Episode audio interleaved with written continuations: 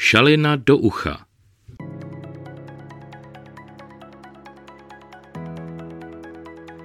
Jeho hlas zná každý, kdo cestuje v Brně veřejnou dopravou. Od roku 2015 totiž jeho hlášení zní ve všech šalinách, trolejbusech a autobusech. O nabídce stát se hlasem brněnské MHD se přitom dozvěděl náhodou. Tomáš Peterka, moderátor z Náchoda, je dalším hostem našeho podcastu Šalina do ucha. Začneme jednoduše, jaký je váš osobní vztah k městské hromadné dopravě? Můj vztah k městské hromadné dopravě je takový specifický, protože já jsem se postupně stěhoval vždy z menšího sídla ještě do menšího sídla, takže městskou hromadnou dopravu specificky moc nepoužívám. A když, tak když vyjedu někam typicky na dovolenou, a pak mě to zajímá, protože samozřejmě v každé zemi je to trošičku jinak s tím placením a s revizory a podobně a jezdí tam jiné vozy hromadné dopravy, baví mě metro, baví mě samozřejmě šaliny nebo tramvaje, takže já se s ní nesetkám moc často, protože ve své profesi hodně cestuji sice, ale většinou autem, zřídka kdy vlakem a pak velmi zřídka městskou hromadnou dopravou. Tak je to pro mě trošku vzácnost někde městskou hromadnou vyrazit. Já už jsem tady naznačila, že jste se o výzvě dopravního podniku, kdy oslovoval širokou veřejnost a hledal nový hlas, dozvěděl vlastně náhodou. Čím vás ta nabídka tehdy oslovila? Mě tak neoslovila ta výzva dopravního podniku města Brna, jako mě oslovil tehdejší můj vlastně do dneška kamarád, profesní kamarád, protože jsme spolu několik let pracovali v rádiu. On se pak odpojil a začal učit coby profesor na dopravní fakultě ČVUT a protože k tomu měl blízko, tak někde se dočetl tu výzvu a poslal mě, pamatuju si to jako dneska, někdy hodně pozdě večer, mě poslal tuhletu výzvu, napsal mi, já jsem schválně, když jsem se připravoval na tenhle ten podcast, tak jsem to našel v té naší komunikaci facebookové a schválně jsem si tam našel tu výzvu jeho, kde bylo napsáno, hele, docela zajímavá věc, já to asi zkusím, co ty. Tak Zdenda to neskusil, já ano, sice jsem v několika rozhovorech říkal, že to bylo na výzvu, že když to vyhraju, to výběrové řízení, kam se přihlásilo asi 260 lidí, takže mám u Zdendy lahev, ale v té komunikaci facebookové jsem to nenašel, ale myslím si, že jsme si to možná říkali po telefonu, ale to už je historie, o to nejde. Takže vlastně mě oslovil Zdenda, vyhecoval mě a je to tak trošku náhoda. Když se vrátíme k té vaší profesi, je to prestiž hlásit zastávky v městské hromadné dopravě? Prestiž, v podstatě v této branži je prestiž cokoliv, co se objeví v tom veřejném prostoru, protože ten hlas, čím víc ho slyšíte, tím vám je známější, tím pochopitelně i pro třeba marketéry nebo pro lidi, kteří dělají vyhledávání těch hlasů třeba do reklam nebo do dokumentů, tak ten hlas je známější a příjemnější, takže ano, je to prestiž. Navíc pro mě je to prestižní, protože jsem díky tomu získal i práci coby hlas Ireda, což je v Královéhradeckém kraji obdoba jihomoravského KORDISu, takže já vlastně nejenže mluvím v šalinách brněnské městské hromadné dopravě, také v hromadné dopravě jihomoravského kraje a k tomu i v hromadné dopravě Královéhradeckého kraje. A samozřejmě občas se ozve někdo s tím, že bych chtěl nějaký voiceover udělat mým hlasem, že o mě ví, že dělám tyhle ty věci, tak přece jenom nás je jenom pár kusů a tomu jménu to samozřejmě pomůže. Takže je to prestiž. Vy jste se stal hlasem brněnské městské dopravy v roce 2015. Do té doby vlastně zastávky hlásila Jarmila Černocká, která ale zemřela. Jak náročné bylo nahradit vlastně ženský hlas mužským? Tak pro mě to tak těžké nebylo, protože se tím hlasem živím mnoho let. Bylo to těžké spíš v té oblasti toho, že to bylo pracné. Že to bylo hodně práce s tím, protože se to dělalo vlastně celá ta série najednou. Ale myslím si, že to spíš bylo těžké pro cestující, protože byli na kolegyni Jarmilu zvyklí a ty první reakce ze zpočátku mě byly přeposílány, že ti lidé nereagovali úplně dobře na můj hlas, protože byli zvyklí na ženský hlas. A taky jsem měl u některých věcí jinou výslovnost, protože jsme se tak dohodli, že vlastně tam byla třeba vyzvykaná špatná výslovnost. Typicky u takových těch ulic, které se jmenují po cizích osobnostech, třeba Rooseveltova, Rooseveltova. To jsme řešili, protože ta výslovnost je tam v Americe jiná, v zemi původu vlastně Rooseveltových, tady z Evropy se to říká jinak, to samý Štefánikova, Štefánikova, tak tam jsme měnili ty výslovnosti, rozhodovali jsme se, jestli budeme zoologickou takhle rozdělovat, nebo jestli to bude zoologická a tak. A ta výslovnost byla asi zřejmě jiná, tak z začátku ta reakce byla špatná, ale pak se to otočilo. Asi tak rok potom se stalo buď nedopatřením, anebo skutečně nějaká sada vypadla z nějakého stroje, že v několika strojích naběhla sada paní Černocké a nahradila moji sadu a zase lidi reagovali, proč nám tam pouštíte tu strašnou ženskou, když ten chlap to říká dobře. Takže já myslím, že lidé jsou velcí nevěrníci a když se na něco zvyknou, tak jsou vlastně loajální, takže ono si to protiřečí. Nevěrníci paní Černochské po roce používání a věrníci mě a tak opačně prostě. Takže spíš se s tím srovnávali víc ti cestující než já. Můžete nám laikům úplně jednoduše popsat, jak to nahrávání do vozu probíhá? Vezmu si do studia A4 papíry, na kterých je vytištěna, co mám všechno přečíst, sednu si k mikrofonu, zapnu nahrávání a mluvím. Když už to nejde, protože člověk se musí soustředit na výslovnost, na to, aby navazovaly na sebe ty jednotlivé hlášky, tak jdu se projít na půl hodiny, vyčistit si hlavu a pokračuju dál.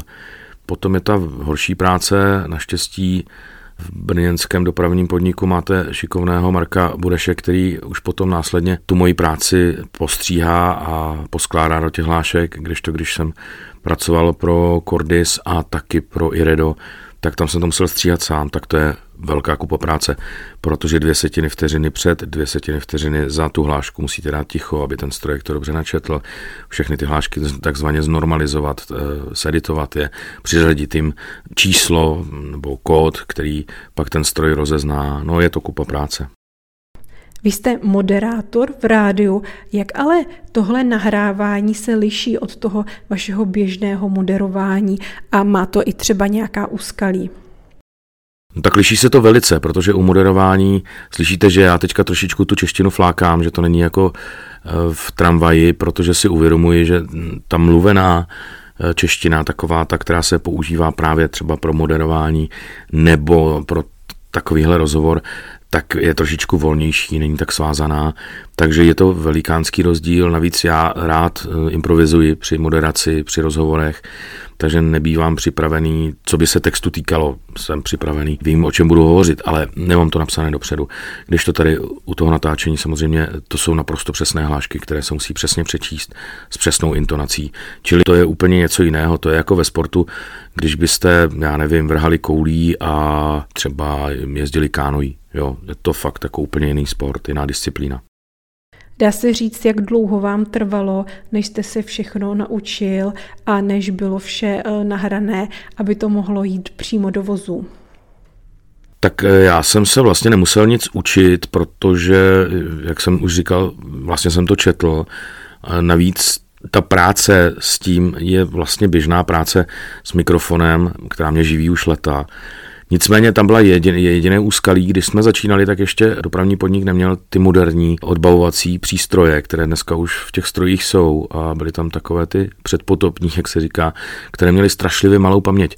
Takže se vlastně ty jednotlivé hlášky skládaly z jednotlivých slov a to mělo trošku úskalí, protože my jsme museli třeba jedno slovo namluvit ve 3 intonacích. Představte si, že jedno slovo použijete na začátku věty, v prostředku, pak třeba před čárkou, před pomlkou a na konci věty, takže třeba 4-5 verzí jednoho slova se musela natočit a po každý se to pak vkládalo v tom strojku do jiné části věty.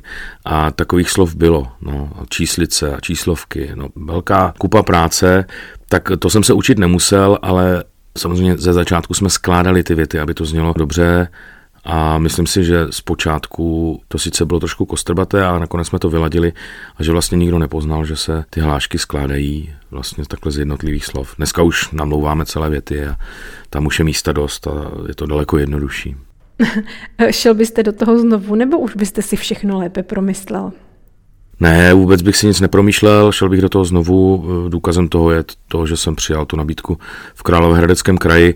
Je to výzva, je to práce, mě ta práce na mikrofon baví, i když tohle je trošičku namáhavá věc a nezapojuje se tam fantazie, já mám samozřejmě radši tu tvůrčí práci, ale i tak je to fajn a je to výzva překonat takovouhle jako velkou nárobu práce, mě vlastně baví. Čas od času je potřeba hlášení nějakým způsobem obměnit a aktualizovat či průběžně doplňovat. Jak to třeba často děláte? No, tak hlášení se tak vlastně neaktualizuje, spíše se přidávají nové hlášky, děje se to tak třeba maximálně 10krát do roka a pokaždé je to množství těch hlášek trošku jiné, jak je potřeba.